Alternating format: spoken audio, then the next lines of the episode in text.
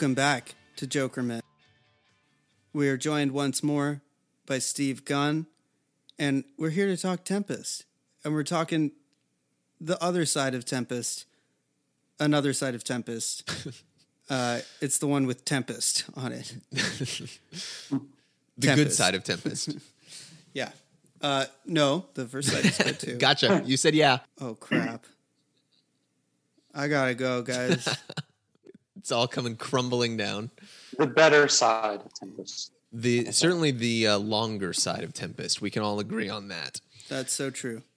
Uh, but before we get there, we do, as always, need to discuss the cover of Tempest, which uh, Evan, I believe you would like to contend is a good cover and not a bad cover. Is it a good cover? I thought you were saying it was a good cover when we were talking about the covers. Oh, you mean me? That I I'm said it saying was good. you. Oh yes, I think it is a good cover. That's what I said. uh, I I don't remember exactly where the um the the, the A, statue lis- is a listener messaged us uh, this recently. It's some statue somewhere in Germany. It, that's meant to represent one of the. f- It's it's one of a series of four statues together, like in a fountain, um, uh, that represent represent the four major rivers in Germany, like the Danube and the Rhine, and two other ones that I don't know. And so this, uh, the this the Duquesne River, yeah, uh, the Duquesne River, yeah, and um, all all all those rebel rivers. Yeah, right, yeah, the Scarlet Town r- River. good one. uh, you know, they can't all be winners. Uh, it's a statue in Germany that represents a river. I don't know how that relates to Tempest, uh, but that's what Bob chose on this one. I don't know how any of it relates to Tempest. Frankly, I don't know how the title r- relates to.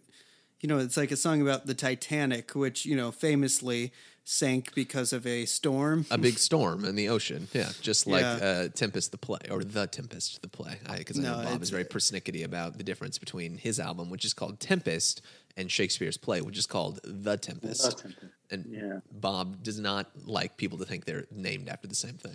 No, it's very offensive to get your work confused with Shakespeare's. With a Shakespeare play. How dare you?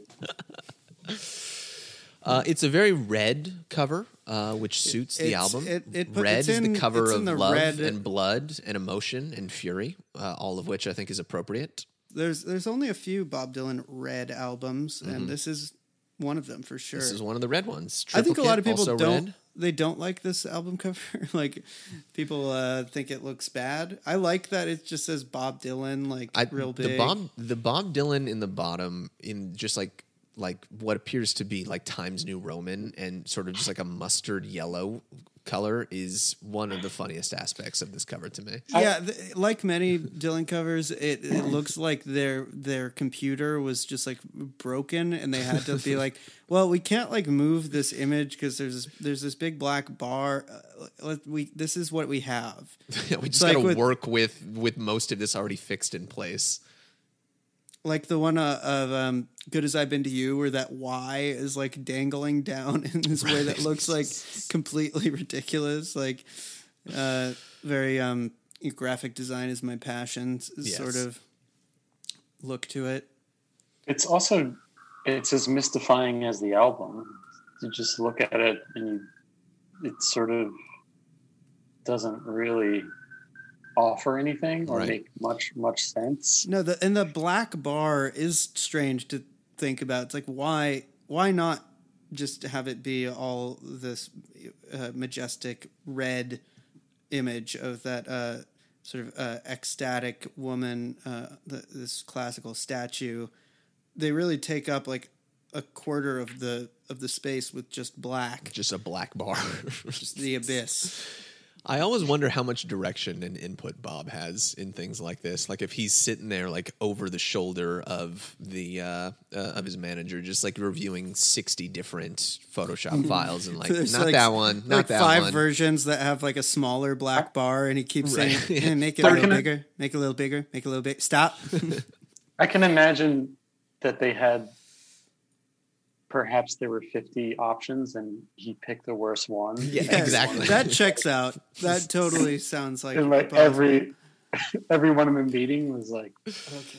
okay, I um, guess guess we gotta go get back on the bus or whatever. Continuing the run also of Bob uh, not putting himself on the cover of albums, which started with Modern Times and has extended up through Rough and Rowdy Ways, the only exception to that being Shadows in the Night. But uh, a man who liked to put himself on the cover of all his records for the first several decades of his career has very much shied away from that in the 21st I don't know if century. you liked to, but he probably tolerated that they the Nah, no, no, suits no, told no. him He liked it. Come, he looked so I good on so, street on the street legal cover. That's that's swag. Oh, that's hell yeah. drip. Come on, Yeah. Right. those those flared out white jeans. Looking around the corner there. Yeah, That's I- iconic. Uh, well, the color of the album is scarlet. Yeah, and and we just heard a song called "Pay in Blood." A lot of blood, a lot of red, the color of life, the color of death. Red and black, and now we got Scarlet, Scarlet Town. Scarlet Town.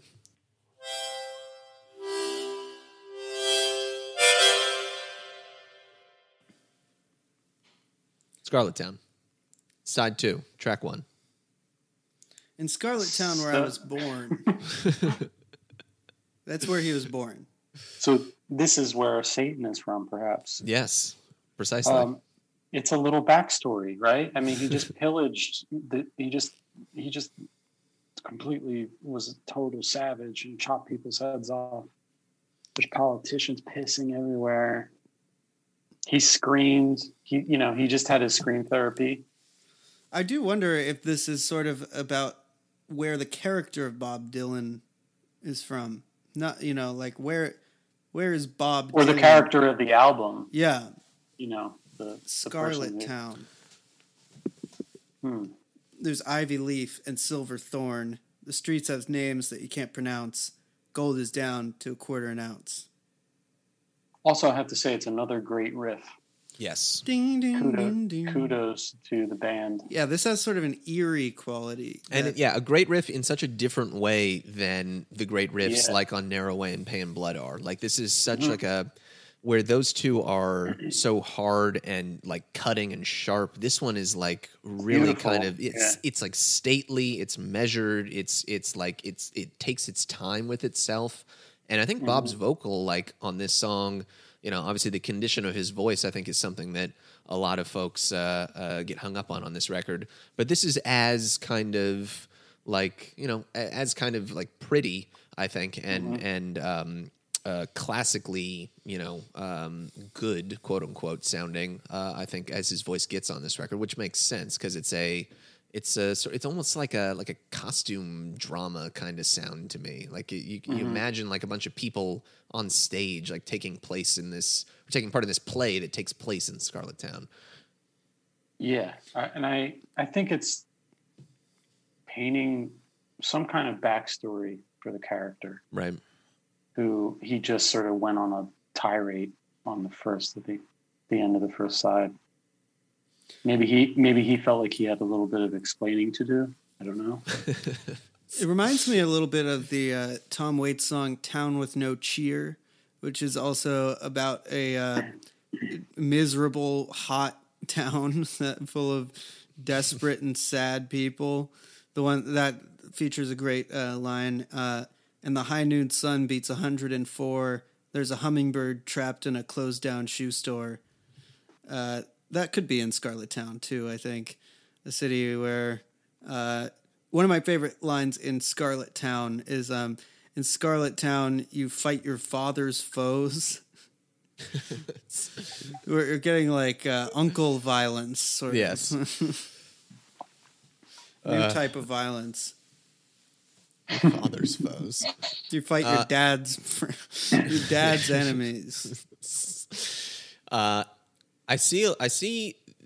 Thinking about it a little bit more, I see some similarity on certainly on the second side of Tempest. I think with like what he was doing on way, way, way back on um, times they are changing. Um, like I feel like I feel like Hollis Brown visited yeah. Scarlet Town. Like mm-hmm. that's where he mm-hmm. bought his shotgun or something. Mm-hmm. It's like a folk tale, Exactly. like unraveling of a character. Or sort Exactly. of expanding the the, uh, the the crossroads metaphor into like a whole world. He's sort Right. of like, yeah, you know, you're at the crossroads. Like that's how I feel about a lot of the, the record. Like the Duquesne whistle and and uh, all of this stuff seems to kind of revolve around ideas of like an American, sort of American, but also it could be anywhere in the world, kind of. um like a, a, realm where where just like no good deed happens. Uh, it's sort of a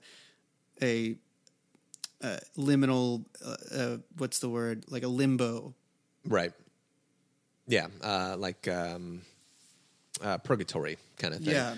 Yeah, I, I think it take it, it uh, honestly similar vibes to like what's going on in Masked and Anonymous with a lot of that that Oh, yeah, kind of stuff. yeah. Just like all of these like ugly, down and out, like desperate kind of people that like can't help but be bad d- despite whatever's in their heart or something. Like there's there's no good kind of um, outcome that's going to come for any of these people. Yeah, if we're talking about the religious, uh, the potential that this may have been a, at one time meant to be more of a religious record, like this, this song feels like sort of a Sodom and Gomorrah sort of exploration. Right. This kind of um, sinful, uh, just uh, morally nowheresville, no man's land. Um, and also, I think the song brings some of the feeling that will be further just like blown out into its full flower on uh on a, a couple songs down the line with Tin Angel. Yeah. Oh boy. Yeah. The, this sort of the sort of magical realism or or magical thinking that you get it's on soon after midnight even you know, a song that is kind of the the lighter side of this same mode it, it, it has kind of like the the desolation row extended universe feeling to all of these feel like Sure. They uh they they kind of take place in this mythical half real landscape. Musically also a very pretty song. Uh, there's a, a Yeah. violin on this song that doesn't show up on most of the rest of the record. I think it's it's either according to the credits either david hidalgo on that or someone else that did the violin. Um, i've lost the tab here um, but then also a really pretty just like again very like kind of calm and stately solo towards the end of the song um, not at the very end but sort of like as a bridge between like uh, one of the last verses and the last verse um, that uh, it just like sound it, it sounds like the kind of place where Bob would normally put a harmonica solo in. Is there any harmonica on this record? Do you guys know? I can't think of any I off don't the top of my think head. so. I don't know. I don't think there is. Yeah, yeah. Gee. So it- yeah, That's interesting. he's retired the Not off on the this top one. of my head. Yeah, um, but yeah, it just um, uh, I, don't- I don't know. This one, this one kind of sticks out musically to me from a Yeah, lot of the rest of the stuff here, just because it's so. It, Um, it, it fades as well. Some Mhm. of this, like it's a, some of this stuff. I wonder how it sort of came together in the studio too. Like, did he just have the band just play for 15 minutes, Right. And then I, I sort of think perhaps he did do that and had all of his papers kind of in there and just was like riffing on his lines. You know, Yeah. um, it feels that way to me. You know, and the fact that this one is fading out, that it didn't really have a proper ending. I mean, obviously they could have done that in the studio, but it just sort of fades out. Thing, and it makes me think like, gosh, they probably played that for Yeah, for for a long time because some of the other songs are quite long. well, I think that definitely comes through in in just the almost oppressive atmosphere of the song. It's so thick with atmosphere, and yeah, that might that feels like something that can only happen when they really have been kind of like living with it for a minute. And Right. and lyrically, there's there are some real standout moments. Like uh, in Scarlet Town, the end is near. The seven wonders of the world are here. The evil and the good living side by side. All human forms seem glorified. And also uh, the line, "If love is a sin, then beauty is a crime. All things are beautiful in their time." the the it's there's a lot going on there for sure. Uh, it it just has such a um a, a luxuriant darkness. This song, Yeah, yeah. Don't forget, uh, you've got legs that can drive men mad. A lot of things we didn't do that I wish we had. Yeah, he doesn't. Oh boy, there he goes again. yeah, That he's randy old man. lusty as ever. If you thought he got all his horny out on the first side, boy, were you wrong. But, but there's no. also moments on the song that I think make the song work and and don't save it from being just sort of like uh, you know B picture, um, spooky, scary kind of creep fest. Because there are these moments that are more ambiguous, like you know the music starts and the people all sway is one. Um, the human forms seem glorified, another, and and of course. Uh, just more innocuous lines like "There's walnut groves and maple wood," there's sort of these lines that don't have particular menace to them, but um, just help to He's giving you visual guides. yeah. It just it, it Right. gives you uh, like the he's doing the set dressing kind of for for this landscape. For hell. For hell. Yeah, it does seem like hell, doesn't it? I mean that it, it would be the most obvious reading of Scarlet Town. Gold's down to a quarter of an ounce. Uh, early Roman kings. I'm sorry to push us along. I No, just, no. I fucking We've love this it. song so much. We're back such a to badass song. A, a more uh, I I mean I won't I don't even want to say lighter, but like it's uh Well, I have to say, it's one of the most standard blues runs of all time. Literally the most like if It's you like, just like you plugged in more- like blues. generic garage band music for like blues.mp3, this is what comes out. This straight like up Siri, Siri blues. It, it makes Van Morrison's Exactly. blues seem like uh, like avant garde. This is just like the most straight up. It's the damn blues, Oh It's- man. doesn't get any bluesier than this. and that's what what is so great about the song. That's what's is brilliant about it, exactly. because But I'll tell you lyrically, what. it's it's you know The fact that, and again, Charlie Sexton makes it sound badass. yeah yeah it has a It's like- swagger to it for sure. Like the way that he's playing, I can hear him playing like a little slide on there as well. It's just like and there's great little um, dialed in. uh, shakers. Uh, the yeah, on the percussion, and we can't, we certainly can't overlook the accordion here. We're back to accordion town. David that, Hidalgo, that most romantic Yeah, of instruments. sure. Yeah. absolutely killing it. But yeah, the Those the are- the just like the like most stupid, simple, predictable blues riff imaginable, and then just this like extraordinarily creative lyric about the early Roman kings, who are these characters who exist unstuck from time and are like dressed up in their shark skin suits. It's like like this this song I think the lyrics in particular are like like everything that latter day Bob, like 21st century Bob is interested in and likes writing about and has fun with. Like this is all of that distilled to like the hardest, most direct kind of shot that you can take. Like he's just he's having a fucking ball up here just riffing these lines out. the early Roman kings are kind of like a stand-in. I, I I I think you could see see them as sort of like the the horsemen of the apocalypse, or like the or the like personified greed of of all people. They're they're just these like completely corrupt, indulgent, like inhuman. They're like the Cenobites from Hellraiser, but they're but like but the Bob Dylan version. There's a line in the song "Hell Bent for Leather."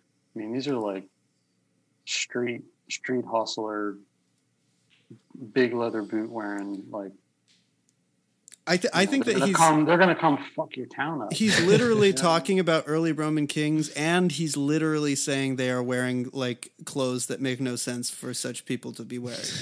he means he means it fully literally. It's like I, I, I also I have to say that I probably think he's he's obsessed with motorcycles and like biker gangs and stuff. He's Yes. probably thinking like he's trying trying to correlate a street biker gang with Oh, like yeah. some kind of Roman king. It's funny you say that, actually. I was pulling up the Wikipedia page for this. Dylan scholar Tony Attwood has observed that the song seems to simultaneously reference the Roman kings, who were a Bronx based street gang in the 1960s and 70s, as well as the actual kings of ancient Rome.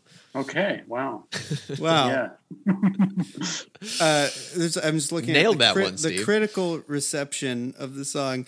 Uh, Irish poet Paul Muldoon cited it as a quote particular favorite in a 2016 New Yorker story celebrating Dylan's Nobel Prize. Uh, critic Judd Baudon, uh, Baudon, Baudon, I don't know how to say his name, on Pop Matters called the song a masterpiece. Draws on various streams of American music, namely the blues and early rock and roll, with bawdy, insistent rhythms and fine, refined lyrics. The composition is a testament to the multitudes heard across Minnesota's native output. And my favorite ear, Greil Marcus has cited this song as one of his favorites on Tempest, calling it hilarious. I I also I, it made me think because I I'm I'm sort of friend, I was friendly with Tony Garnier um, and I hung out with him quite a bit. Yo, Oh shit! No You know, way. he- yeah, he, he played on my record previous my le- my record before. Get out of one town. Whoa! How did we not Yeah, know yeah. this? Oh, I, I thought I thought you guys knew this. No. We- Okay. Damn. Okay. So I I played. I even he even played some some shows with me and stuff, but he played on my record, and I got to hang out with him quite a bit. and We sort of became friendly, and he was telling me that they, I think even probably around this time, like 2012, and for years, they well Bob was obsessed with motorcycles, and Tony also knows a lot about motorcycles, and that was a big part of their friendship. But when they went on tour, for a while they had the Hells Angels doing security, and they were also sort of sponsored by Harley Davidson. So they would, when they would show up, like for instance, they'd show up in like like Copenhagen, for example, and they would go to like the headquarters of the of the the Angels. The band would go and and Harley would send bikes and so then all the dudes would like get on the bikes and like like romp around Copenhagen and then like go to the gig on the bikes and then the rest of the gear and all the crew would set up and so the band and all the and all the friends were were you know showing up to the gigs on motorcycles. That- so I think that there was they were living this kind of he was living this kind of biker biker gang fantasy. So perhaps Yeah, that doesn't sound cool Perhaps- at all. That that what the hell? Wow. but perhaps he was, you know, thinking about the Roman kings and Yeah, the early Roman living kings. living that dream. I think you know? that totally makes sense, especially if you think of like the Duquesne Whistle uh, music video, which like might as well be the early Roman Kings gang strutting around with Bob leading them on the streets of downtown Los Angeles. Like that's that, yeah, that totally makes sense. I mean, this goes back into his obsession with motorcycles, the Indian motorcycle, and the famous sort of accident back in back in Woodstock. Oh yes, Um, but I think since then he's always he's always been obsessed with, with I've, I've heard I that thought, he's still riding. yeah, He was Yeah. spotted riding around. Malibu. No, it was like in the middle. It was like in Wisconsin or something. yeah. Someone said Wisconsin. Wow. He- What was he's it- out there? Uh, we we got to do a quick sidebar though. What was it like with Tony in the studio, Steve? That was amazing. He was incredible. He's such a cool guy. He he, he was really open and told so many amazing stories. And I can imagine. he he had this bass. He had an old like upright, and it was like day three. And I said to him, I was like, "What? How old is that bass?" Oh, it's from 1850. It's so funny because my Jesus my electric. He's like he's like my electric bass. He had this Hofner, not not a McCartney model, but like a big Hofner. This, my electric bass is from 1950, and this this upright is hundred years. You know, That's was crazy. made hundred years earlier. Oh my god. He lift he lifted it up, and he said, "Check this out." And it was an ins- it was inscribed Charlie Mingus on the side of it. You're kidding No. me. No, I was like, uh, Get I was out of like, here. uh, guys, like, come here for a sec, everybody. I Holy shit. want to show you something. And he was just like, yeah, you know, I got this from a dealer, uh, you know, 20 years ago and blah, blah, blah. Like, I mean, those guys collect the most, you know, they've got I can't even imagine what his like, gear situation. yeah his personal studio looks like. So you had Charles Mingus's bass playing on your record by Tony Garnier. Yes. Hell Jesus, yeah, man. Isn't that ridiculous? that fucking rocks. Yeah. So cool. that was yeah, and he's just the sweetest guy. It's I mean, just the most incredible, intuitive musician I've ever sort of played with too. I mean, it was amazing. Yeah, I'm sure he was able to just come in and immediately Yeah. lay it down, just start kicking ass. I mean, Mhm. jeez, I, there probably isn't like a more like I don't even know what the right word is. Like, Deep. yeah, just like someone who can like plug himself in in literally any circumstance and immediately just like do exactly what he needs to be doing, whether it's just like keeping the simplest time possible or completely leading, leading the song, like on Duquesne Whistle or something. And, and he's so intuitive. And I mean, when you see him play with Bob, it's like they're walking. You know, anything can happen, Right. and they're, and that's that's a part of what they do. And the, it's so there's so much intuition involved, and the fact that Tony is the band leader and he's kind of has everyone. He's like watching everyone, Right. and watching Bob, and like seeing what's going to happen and seeing where it's going to go and what's going to change. And it's just yeah, it's really profound. It's really amazing. I'm looking Yeah, at a you- picture right now of Tony Garnier playing that upright bass, and I, I wonder if it's the one. Yeah. An upright bass. Wow. Can you share share it on the little uh, it's on my phone here, but uh, Oh, okay. Yeah, probably. If it's that's probably. I mean, yeah, that's probably the one. Looks like it. Yeah. Man. damn. He's looking very cool in that picture, just like fedora He's- and Oh man, he's, He's the one of the few people who can like can wear any kind of hat he wants. any He kinda wear- hat. He can wear a fedora. It's him and Bob both whatever hats they want. No, no mocking whatsoever. and boxing. Boxing was a big one as well. Boxing. That also makes sense because Bob's got his fucking boxing ring. It's yeah, like- Tony and Bob like they really they they like bonded on the motorbikes and boxing. cool dudes. Oh my god, they rock. Yeah. man. one funny one funny aside there was one funny aside that i'll mention when we were in the studio we were watching the shreds videos Oh yeah. you know Yes. and like we're like oh you know and tony was like i love those i was like let's let's pull a couple up and we're like we'd watch like santana shreds and he's like oh bob loves these really? no way. That is so wow. I'm just i thinking. could I've just like imagine him like with his hoodie like on the bus like he's just got his Yeah, yeah. iPad in his lap with YouTube videos, just rolling one after the other. That's so good. Wow. My lord. he's What? funny man i think he's Yeah, think but he's uh, of course. Hilarious yeah That's why I, I'm I'm terrified for uh, him if he were ever to hear this podcast somehow by accident. You know, He will never. He knows what shreds videos are. that. I guess that's I don't know true. about that. Maybe he, maybe he, uh, maybe the the Shadow Kingdom uh, live stream we did just popped up for him on the YouTube algorithm. Yeah, if we ever get one dislike on that, yeah, that's yeah, we know where it, we know where it came from. Uh, all right. Well, where were we? Uh, we're bringing it We in, were in, in we were in Scarlet Town, or no, we were in the early Roman Kings. early Roman Kings, uh, and l- we're bringing it in uh, close here towards the end. The real the real heavy hitters are coming out now. Tin Angel. this is a normal song. It, it's it's hard to say it's how super normal. I can't overstate how regular this song is. It's just like any song that you've heard. um, how long is this song? Nine minutes long. Okay, feels longer. The normal amount of time you spend on a song on an album, nine minutes.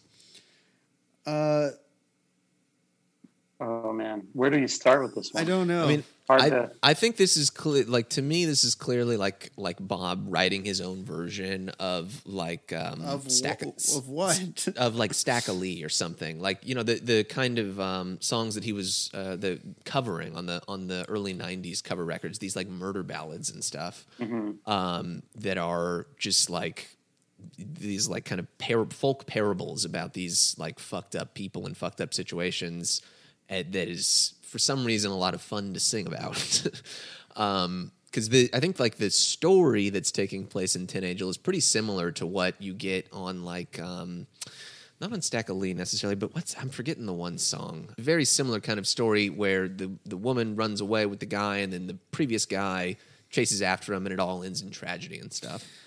To me, this song is just like you're watching a western and then you fall asleep and you ha- are having a nightmare, but the movie is still on and you're sort of getting like little hints of like a sort of uh, violent and and uh, double cross filled narrative and and but you it doesn't make any sense and you, it's just like not a good dream. You wake up, you're kind of like sweaty and like you don't really know like where the last hours went. it, it make for me it, i love it i think it's like probably one of my favorite tracks but it makes me really sort of starey like i lose the plot and i just start like staring It doesn't. There's a lot to keep up yeah, with. and It's a lot, There's a lot to keep up with, and it doesn't really make sense, like in a traditional way. But I, I think we've described it before, or somebody, uh, I think it was a listener who described It's- it as a a medieval uh, western or something like that. It Yes, And it- it's also a I have medieval to spaghetti man, western is what they said. yes. it could be like a wrap. it's also almost similar it has a very loopy kind of texture to it Mhm. um, tony i have to say tony's bass line is really strong on this one he's kind of leading it's like a lead instrument almost Yes, yeah. The music on this is like almost kind of hypnotic, like yeah it's like very very hypnotic yeah, it, like there's like sort of um almost kind of like a I don't even know like a like a Japanese kind of tint to the the rhythm or the the melody or something like a chiming kind of. I'm I am not speaking about this in a very literate manner whatsoever, but I always get this kind of like Easter has- East it- Asian kind yeah. of like like flavor to it when I listen. There's to an it, even though exotic quality to it, and it, but it not exotic from any particular tradition. It just kind of feels um, mysterious or or outre in some way. the song I was thinking of, Blackjack Davy, uh, from Oh, okay. Right, Good right. Night to You, which is which is the woman running away with Blackjack Davy, the original guy that she runs away from, chases him down. They he he finds him on the on the bank of the river, and then uh, I think he ends up killing the guy.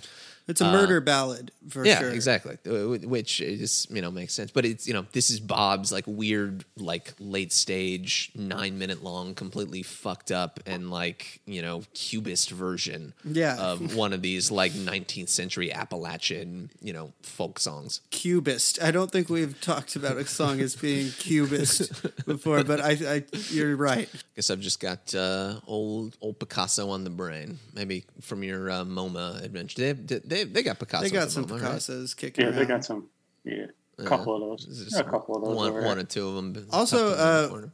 Tin Angel, song by Joni Mitchell. Uh, there's a song called Tin Angel by her. noted uh, noted not fan of Bob Dylan. Oh, Joni I think Mitchell. she she's a fan, but she, I think she said something That also were, was a- like disparaging of his later I work. think, I think she called him like a like a like a like a serial plagiarist. Or Yeah, something. yeah. Wow. Tin Angel was a venue in Philadelphia as well, like an old sort of folky seated venue. I've seen some shows there. It, what is what does Tin Angel refer to? I'm not really sure. Is He, th- th- is it a reference to a sword? I, I don't know. Cause he doesn't like the words Tin Angel don't actually appear in the song anywhere. He, doesn't, he doesn't say like it. I I have no idea. Uh, I think now would be a good time to maybe uh, mention a little bit of the interview he gave in 2012, where he gives this baffling digression um, about transfiguration. Do you, do you have that, Ian? Uh, I Hmm. don't have it uh, on right now, but we did uh, quote it from, quote from it extensively on the previous Patreon episode. Um, uh, yes, I mean he he sort of goes on and on at length about the difference between transfiguration and transmigration or something like that, tra- transformation, uh, and gets really kind of wrapped up in sort of attacking the interviewer in a sense, uh, but also like attacking his own like interpretation of what people think of him. It's it's a pretty brutal kind of interview, which makes sense for a brutal kind of record. It, it, it goes back to this really bizarre uh, uh, turn of events where a, a biker, we're back to the, that theme, named Bobby Zimmerman uh, died uh, in a motorcycle crash, and um, uh, it was like around the. It, uh, it, Rolling Stone was apparently able to determine that the biker Bobby Zimmerman died within weeks of Robert Shelton's 1961 review of Dylan's show at Gerde's Folk City in the New York Times, which catapulted Dylan into stardom. Um, so I think that there's some that's sort of what he was saying was something about like the death of this other man who basically shared his name, kind of being uh, like getting his life energy, or I don't even begin. Yeah, to, it's like Twin Peaks or something. Yeah. Like Bob is like moving from host yeah, to it's host. it's like some kabbalistic uh, mysticism. It is really out there, and of course, this is also the interview where Dylan uh, says in in response to the Joni Mitchells and the people of the world saying you know he's a plagiarist when it comes to lifting lyrics or um, text from other sources. That uh, only wussies and pussies care about sh- things like that, and um, all those evil motherfucker. He was talking about the um, the guy who called him Judas, and saying uh, that uh, like imagine that saying calling me Judas, like the man who killed Jesus Christ. Uh, all those evil motherfuckers can burn in hell. Is that what he says? Yep. Can burn Uh, it around the skeleton. time of this record, uh, Dylan was saying stuff like that. He was having a good time. Uh, I should also note there's uh, there is I pulled up this this interview. There is uh, they question him about Tin Angel, uh, and and uh, they said people come to hard endings in in uh, in some of the songs on Crash this record. into the dust. And Bob says the people in Frankie and Johnny, Stagger Lee, and El Paso uh, have come to hard endings too, and it's definitely it, it and definitely it's that way in one of my favorite songs, Delia, which he covered on World Gone Wrong. Uh, I can name you a hundred songs where everything ends in tragedy. It's called tradition, and that's what I deal in. Tradition with a capital T. Maybe people have to have a simplistic way of identifying something if they can't grasp it properly. Use some term that they think about they they can understand, like mortality. Oh, like these songs must be about mortality. I mean, Dylan, isn't he an old guy? He must be thinking about that. You know what I say to that horse shit? I say these idiots don't know what they're talking about. Go find somebody else to pick on. Is Yeah, he speaking to yes, us? Uh, directly. it sounds like it, yes. these idiots, these three idiots, don't know what we're talking about. We we got to go find someone else to pick on. These dipshits. All right. Well, the episode is over. I'm Uh, sorry. Uh, Tin Angel, a really, uh, uh, you know, th- Well, there's it's lot a traditional song, on- and on it's a, not about mortality, and uh, it's actually just about capital T tradition is is what it's about. Yeah, capital T tradition. I also, you know, musically speaking, I think it's really sort of almost. I won't, I'm not. Gonna, I wouldn't say it's avant-garde, but it's brave, and it's like really. Yeah. It's a really long one, Yes. and it's just. It's so minimal, and Yeah, it's he- he just gives you that just- skeleton of a, of a framework that then this it puts this this narrative Yeah. front and center, and it is brave in that the the narrative is not traditional. I mean, besides being it's it's traditional, yes, linear. in terms of it, it being a murder ballad and it's based on that form, but Dylan is I think being a little bit uh, disingenuous maybe when he says it's like you know oh, this is just like uh, like El Paso. Like you know it's a little bit more yeah it has a avant-garde feeling to it. It feels like a um, pretty distinct variation that is is very stylized of that form Right, and there's there's a few characters, like three or four or however Yeah. many. So many people get shot. I mean, there's a, the body count on this song and this record is is is a lot. Yes. There's a lot of people getting shot and bullets fired and stabbings and things. But also there for this song, particularly this song, the narrative. I wouldn't say it's non-linear, but it's not. There's no It's real kind of a resolve, and it there's dream no logic to it Yeah, yeah. yeah, you can it's you can tune into it and tune out of it as the Right. song goes through, and like Right, different exactly. listens, you'll you'll pick up on different snatches. Like you know, sometimes you'll listen to minutes two through four and pick up what's going on there, and then other Mm-hmm. times you'll get minutes six through eight or whatever.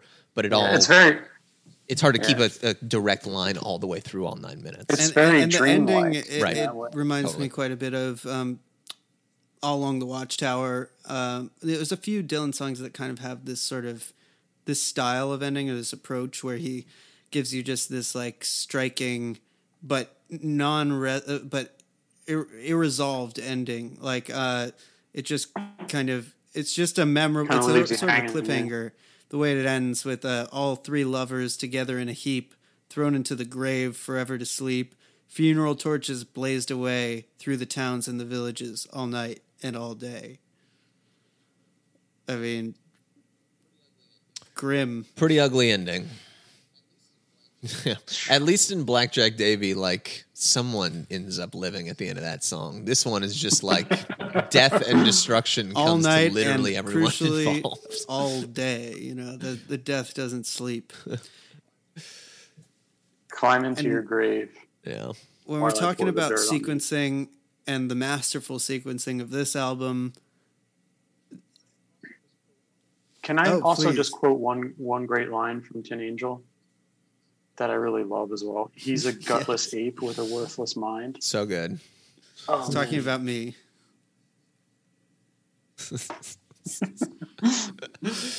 Uh, we have next a little song called tempest we're gonna bring it back up. we we're, we're down. Yeah. We just spent nine minutes talking about death and destruction for everyone involved. Now we're gonna switch gears and spend uh, 13 minutes talking about death and destruction for all involved. And instead of it being three people, it's gonna be 3,000 people. uh, we are switching gears though let's let's let's take it up a notch. we're, we're going to a higher gear we're dropping it into overdrive We're ramping this up. We're ramping this up. We're driving to the mill over over over a field of bodies. We are Dylan on this record is doing the trolley problem, uh, but he's you know upset that you can't kill people both ways. You know, yeah, he wants to switch it to both. Yeah, is there a he is there a third option? go on both. Is there an option where I can kill the one guy and the three guys? Uh, this song has a uh, it does have a different feel though. It, it like I think that Tin Angel is truly like the darkest feeling of of the songs. It, it has this Yeah. kind Yeah. of funereal grimness to the whole thing. And this song, based on a, a song by the Carter family, uh, which was extremely similar. The pale moon rose in its glory. Drifting from golden west. He told a sad, sad story. Six hundred had gone to rest. The watchman was a dreaming, yet dreaming a sad, sad dream. He dreamed the Titanic was sinking out on the deep blue sea. Although Dylan stretches it out into, I, I think you know just what the logical uh, thing to do as a songwriter. You know, it's a, a big topic, and it deserves to be longer than two minutes. He makes that Carter family song about the Titanic into a Titanic-sized song. It's a, it's a big boat, so the song should also be big.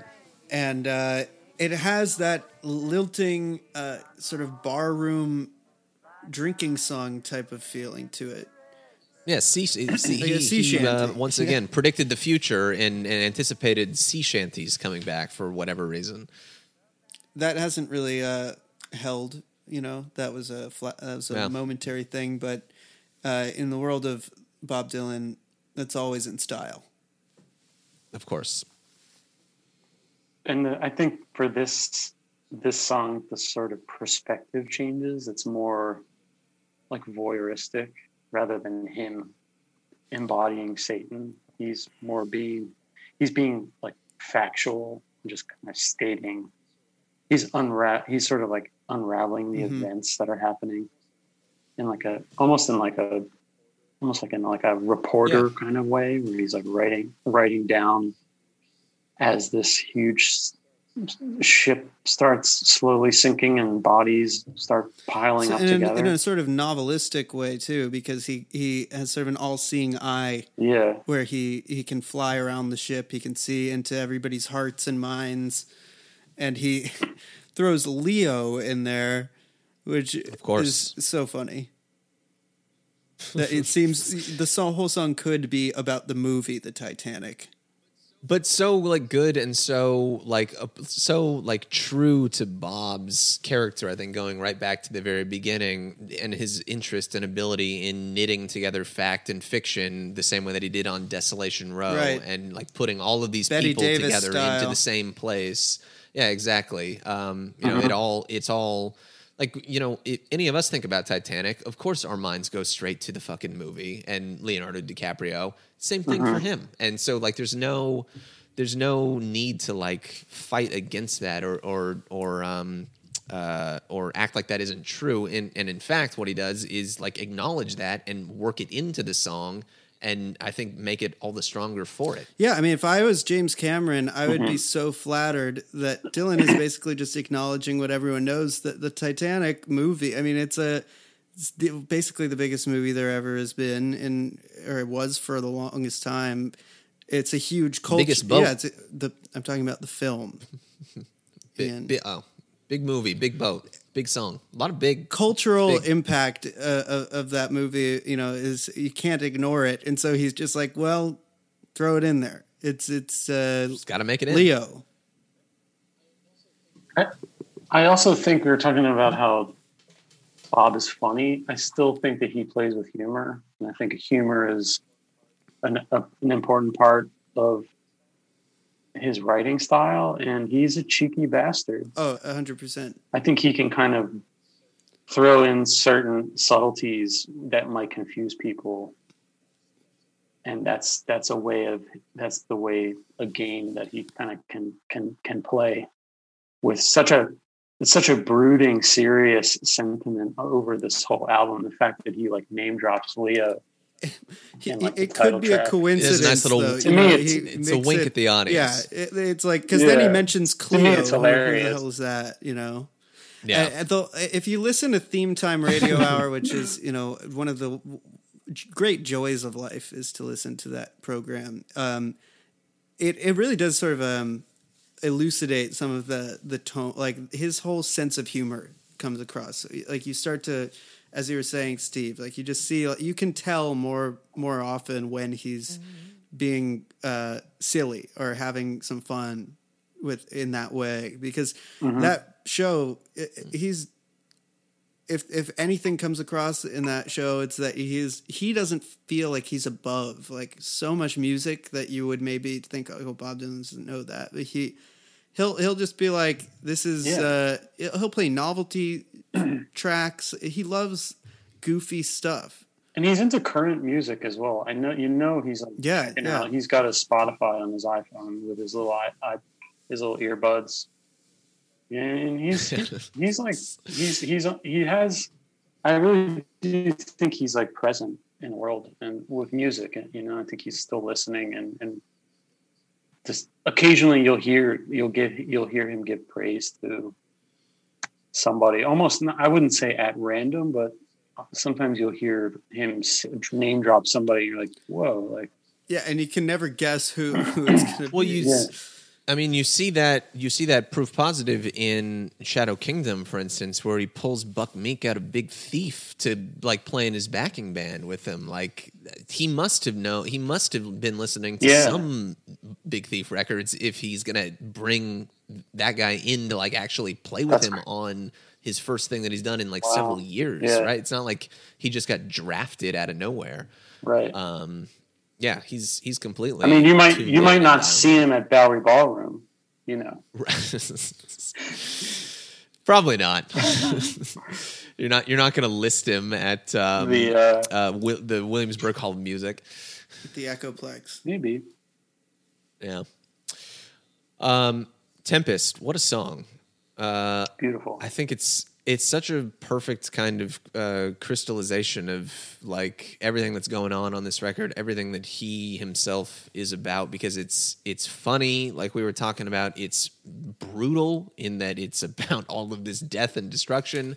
It, but there's also like this greater kind of like I don't know, this like universality to the song, I think, or this like this like there's a lot you can read into it. It, it, it exists as this parable. Like I I have this like major kind of like environmentalist kind of reading of mm-hmm. this song to me. Mm-hmm. That, but Yeah, that's like yeah. not there on the surface whatsoever.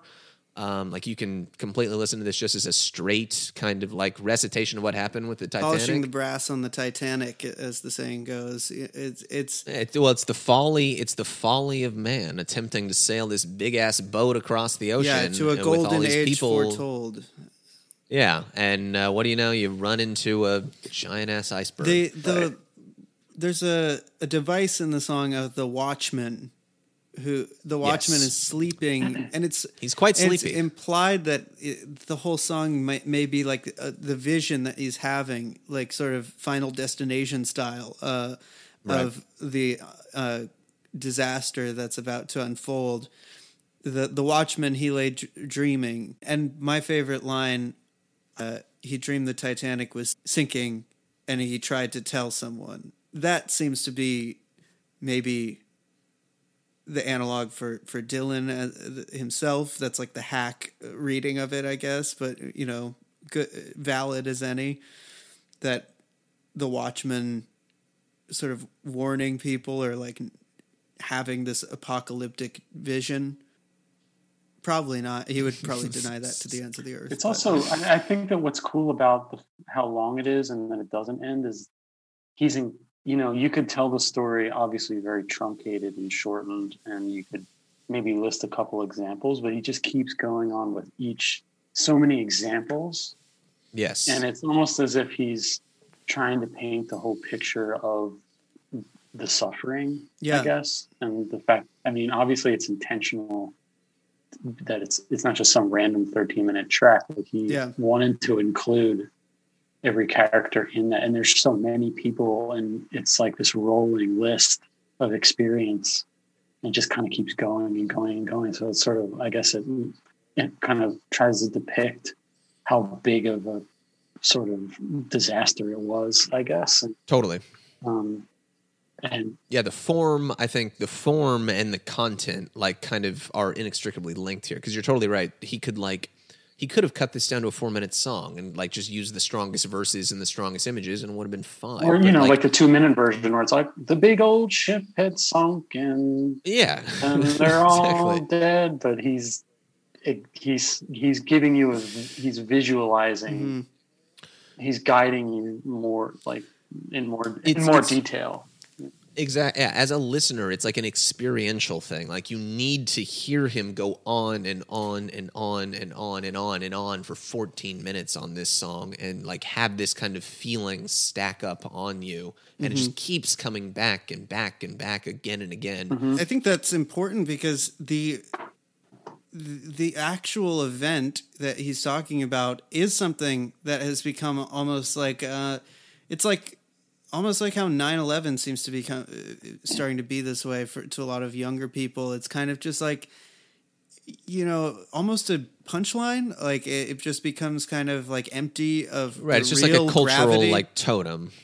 Yeah, exactly. And the the relentless insistence of this song on just going and going and going, it forces you to reckon with the fact that this is a real thing that actually happened. And it's the first time on the record, you know, we're kind of coming out of all these songs that have been more or less fanciful in their uh, as violent and as as um Yeah, they're all Uh, like fairy tales. They're all stories. they they they are like particularly brutal Grimm's fairy tales, uh, with Tin Angel especially.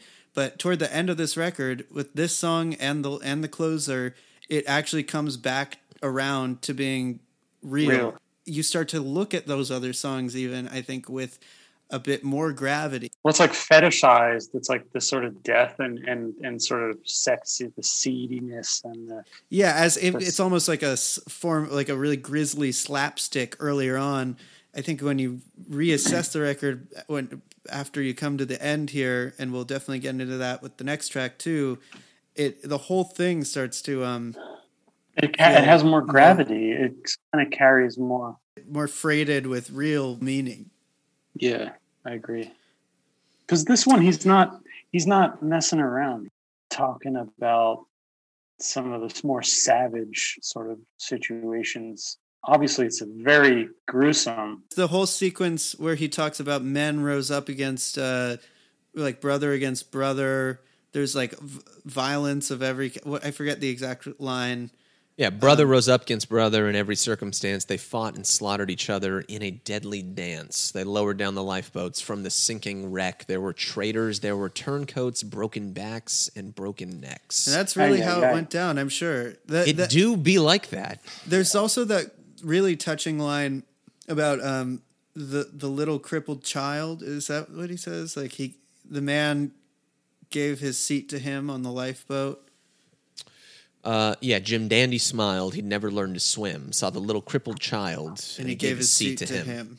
This is it. This is it. This is everything all at once. This is the the highest highs of humanity, the lowest lows, thrown into sharp relief against this uh, striking man-made tragedy. And another thing too is it also is still dreamlike, and the fact that he ends the song with it was like the Watchman lay dreaming. The Watchman. Literally dreaming. Like he's yeah. dreaming that.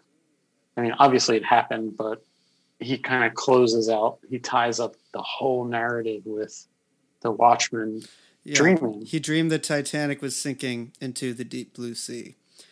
Uh,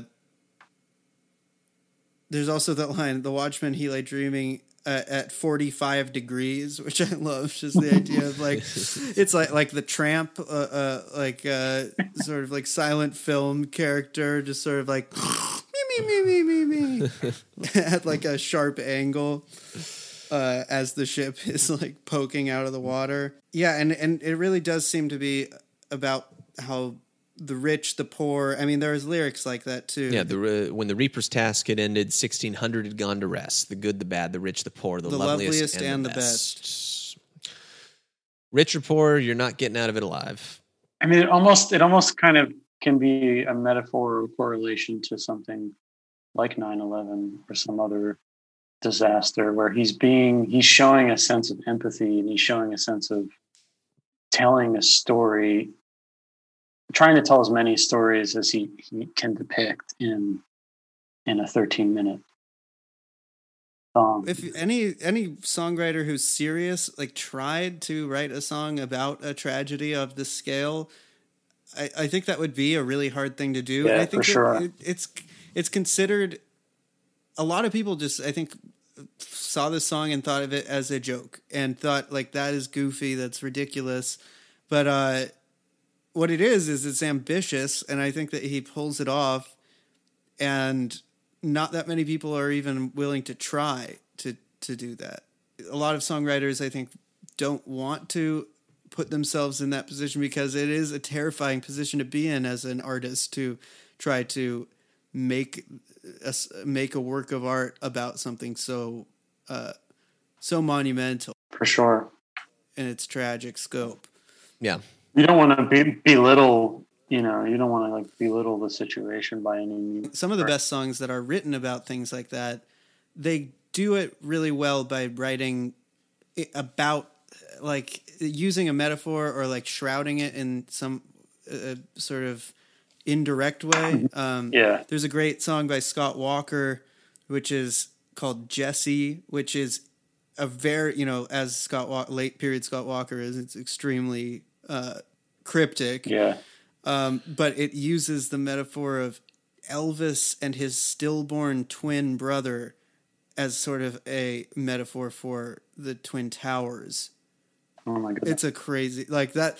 The, there's that's one way of writing a song about like the most intense tragedy, and so he never got laughed at when he made that song. If anybody even made those connections, but Dylan went ahead and just did it with with this song, and uh, I, I think if you really listen to it, you won't be laughing by the end of this song. but it's not too much of a like it it for me at least I, I don't I don't end this song on the same kind of down note that I get with Tin Angel for instance like there is something like There's a resolve. ultimately Kind yeah, yeah It's ultimately really human. Is how, yeah exactly I think that's it's like what pulls re- it across. reaffirming or something towards the end Yeah, that's what brings it home. Is that you you could have been on that boat, you could have on the boat on that ship, you could have been there, and it doesn't. You know, th- the this is- Watchman he lay dreaming this didn't actually happen it doesn't need to happen like this we can avoid it Mm-hmm. Yeah, maybe. I think it's Maybe. probably more like we can't avoid it.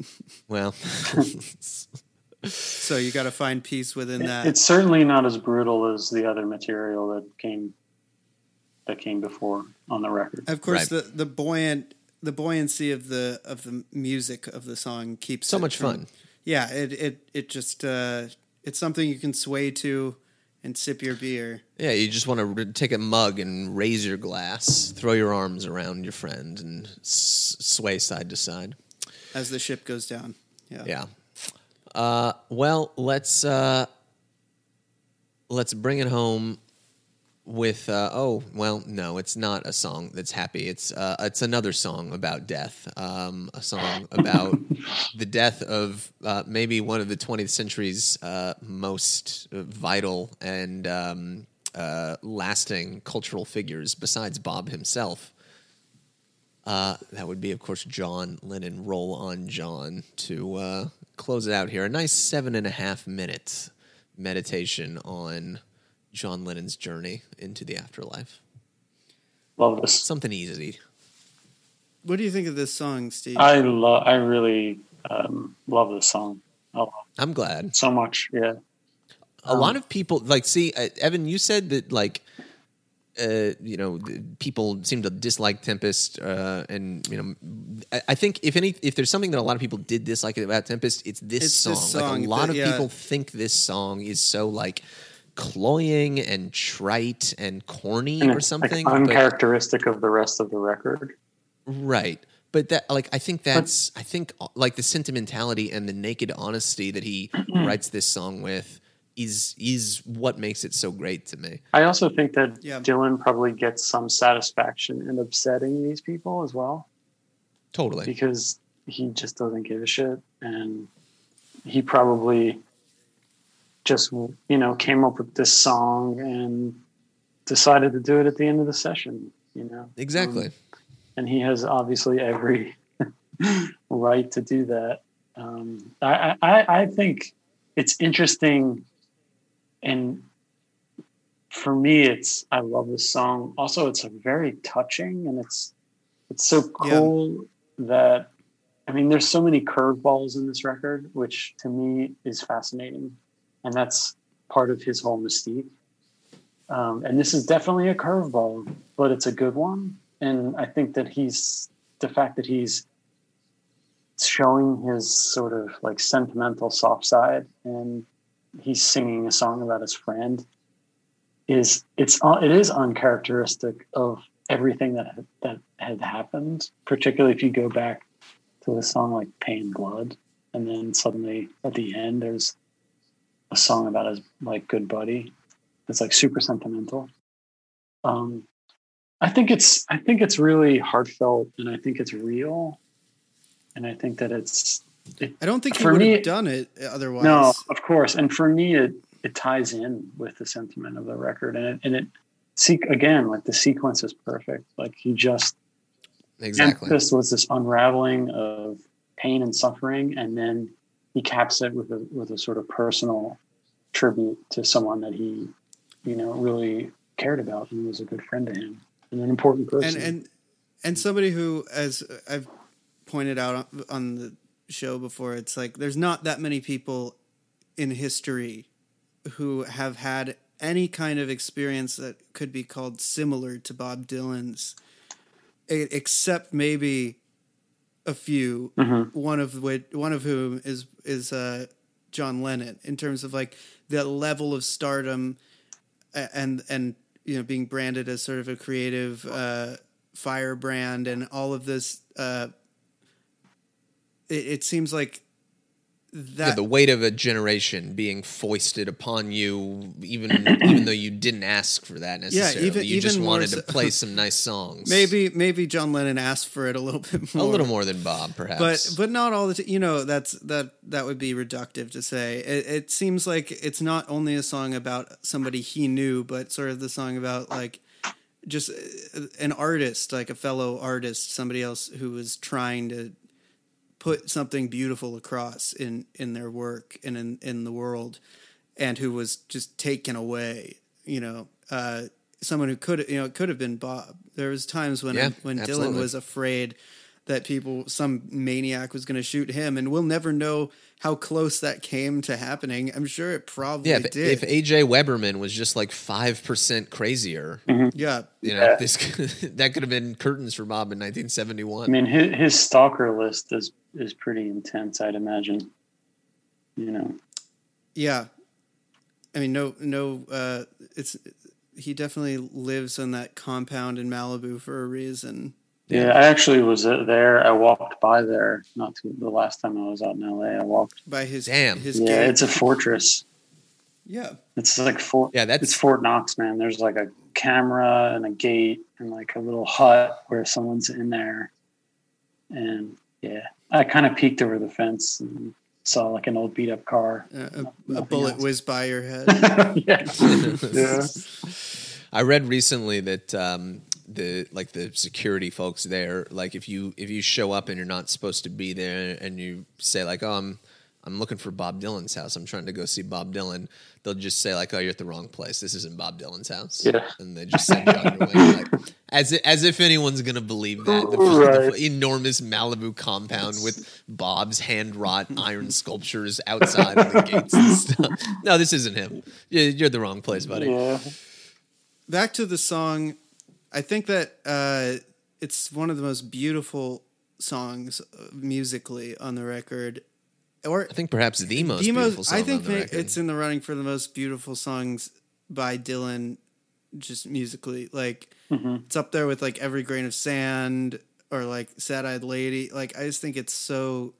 Uh, it, it says so much before he even utters a word that um It's heartfelt. It's it's so palpable that it's like it's it's just extremely like heartfelt delivery. which is what makes it all the more powerful coming the last song on this record where he's just been you know down in the muck and the mud and the Grinding my life out, yeah. grinding his life out exactly the politicians pumping out the piss and then here at the end it's literally like you know you burn so bright roll on john just like the sweetest simplest kind of most heartfelt sentiment the, the way it, it it comes into uh being like that when you first hear it it just like has this totally organic like super gentle yeah, it feels sort of, just effort, sort of like effortless. yeah. Yeah. it just blooms quietly into into being and um then that uh is it a mandolin comes in or is it a guitar that dun, dun, dun, dun, dun, it, it sounds it's a like mandolin. a mandolin Yeah. yeah it's such a sweet sweet melody and it's got that like rarest of things that you always want to hear uh, like it it reminds me of the demo version of every grain of sand where you hear that like few seconds uh, that snatch of just like glorious uh quiet playing before the song really picks itself right up it fades in and yeah. I think that they probably were just kind of pl- uh, noodling around a little bit, and then the song just kind of happened in the studio.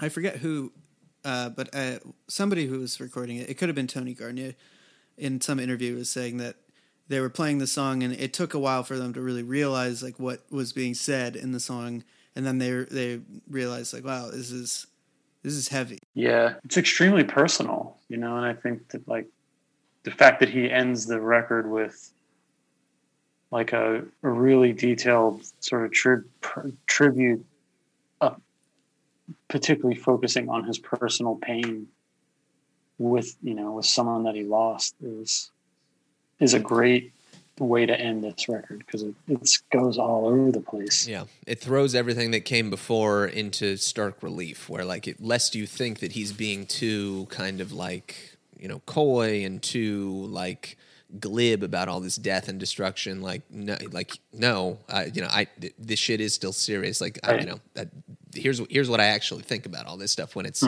someone real, something real that happened to me. But I, or someone I, I knew. would push back a little because I don't think that it's so much about happening to him because Dylan does not put himself at the center of the song. Like crucially, I think what what really makes the song work and what what makes me so surprised when people call it corny is that a lot of the lyrics that aren't you know just the the main refrain uh, or of shine your light move it on you burn so bright roll on john like the other lyrics are as lyrical as um as visionary and poetic as anything he's ever written and they aren't necessarily like it's not so obvious what what he's doing. Um it it's it's a metaphorical song and a, lot- like sailing through the there's a, a nautical sort of bent to the whole thing. Sailing through the trade winds bound for the south rags on your back just like any other slave.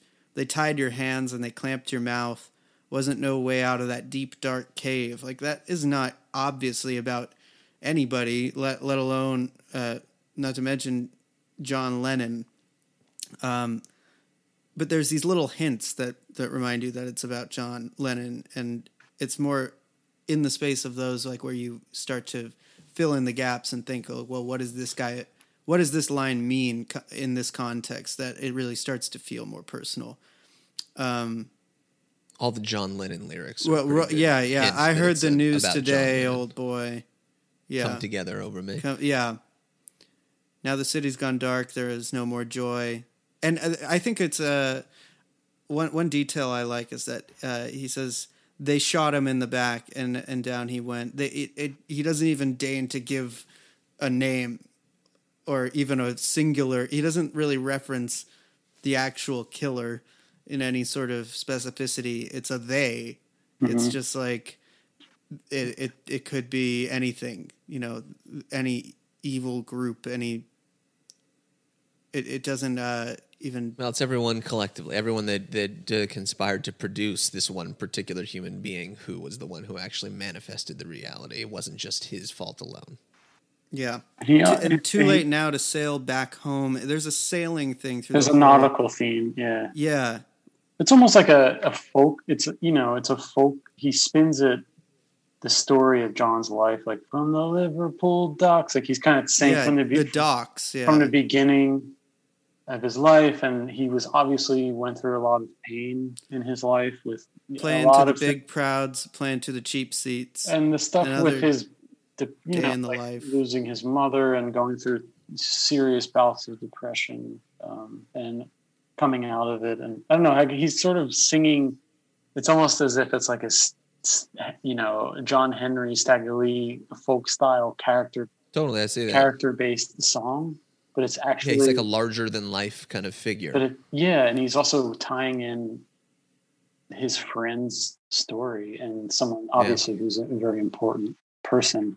But it's like a personalized version of that, and it's like the fact that he lets he opens that window to himself a little bit and makes himself vulnerable.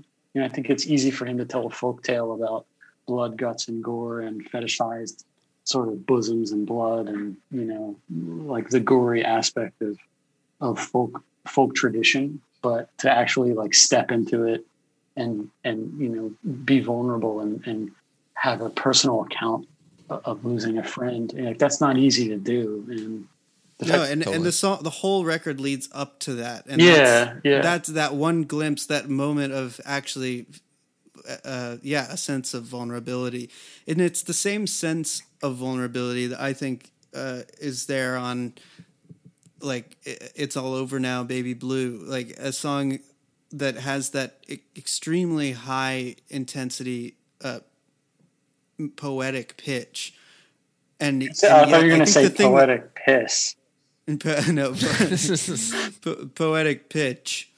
Like it's a, it's really that's you know obviously one of his greatest uh, lyrical achievements and musical achievements, and I think what makes that song so memorable is that for some reason I think everybody gets the sense listening to Baby Blue that like he's kind of there in there. He's standing there a little bit more vulnerable, maybe just by a tiny bit, but noticeably a little bit more there than he usually is.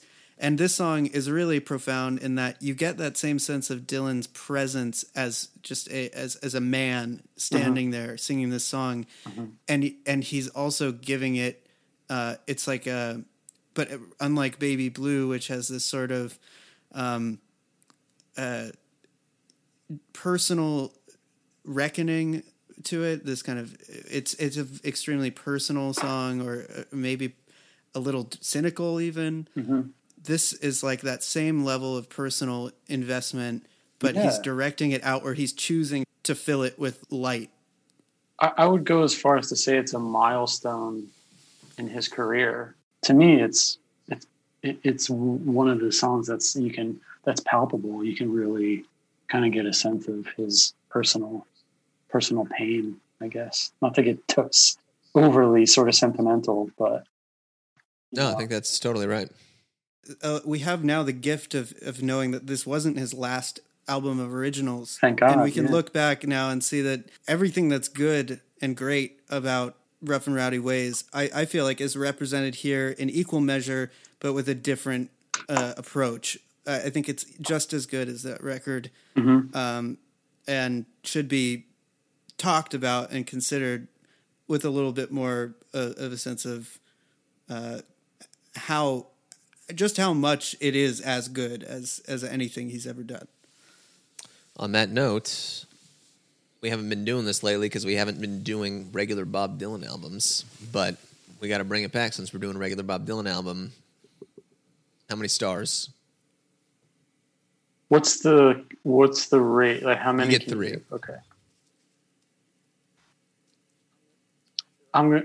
Should I go first, or do You're, you guys want to? Go ahead. guest, Steve. Please. I'm going a solid three. Love it. Three from me. Evan. Three, Shocking. four. no, no, no. You don't get four. no, no, no. It's three. The coveted uh, Jokermen triple three star rating. That's right. That's as good as it gets. across the board. Yeah. No complaints from anyone here. Well, uh, I think we did Tempest justice to a cool two and a half hours. I think so. I'm at two hours twenty nine. Thank you so much for sticking with us once again, Steve. I literally can't imagine uh, that uh, that anyone would uh, be willing to put up with our ridiculous uh, desire to dive this deep into a 2012 Bob Dylan album. But you, Uh, you mean one of the great greatest albums? Uh, so one of yes, that is what I mean. But you have once again brought sage wisdom and uh, some fantastic stories uh, uh, as you did last and time. And pure class. Run, don't walk to your n- local record store. Pick up Other You out on Matador. right? Matador. Matador. Yeah, yes, yes. the Mhm. great Matador. Yes. Thank you for having me. It's always a pleasure. Thank you, Steve.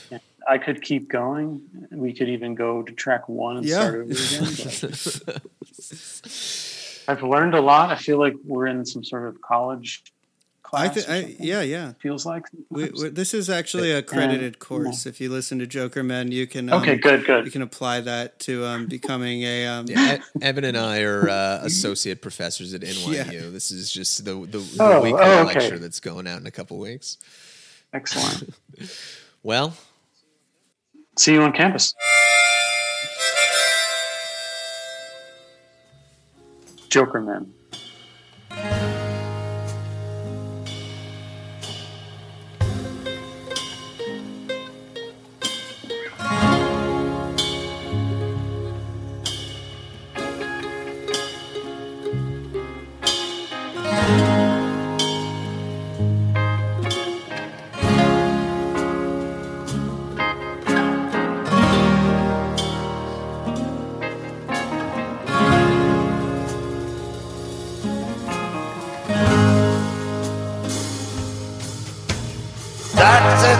Doctor, tell me the time of day. Another bottle's empty, another penny spent. He turned around and he slowly walked away. They shot him in the back and down he went.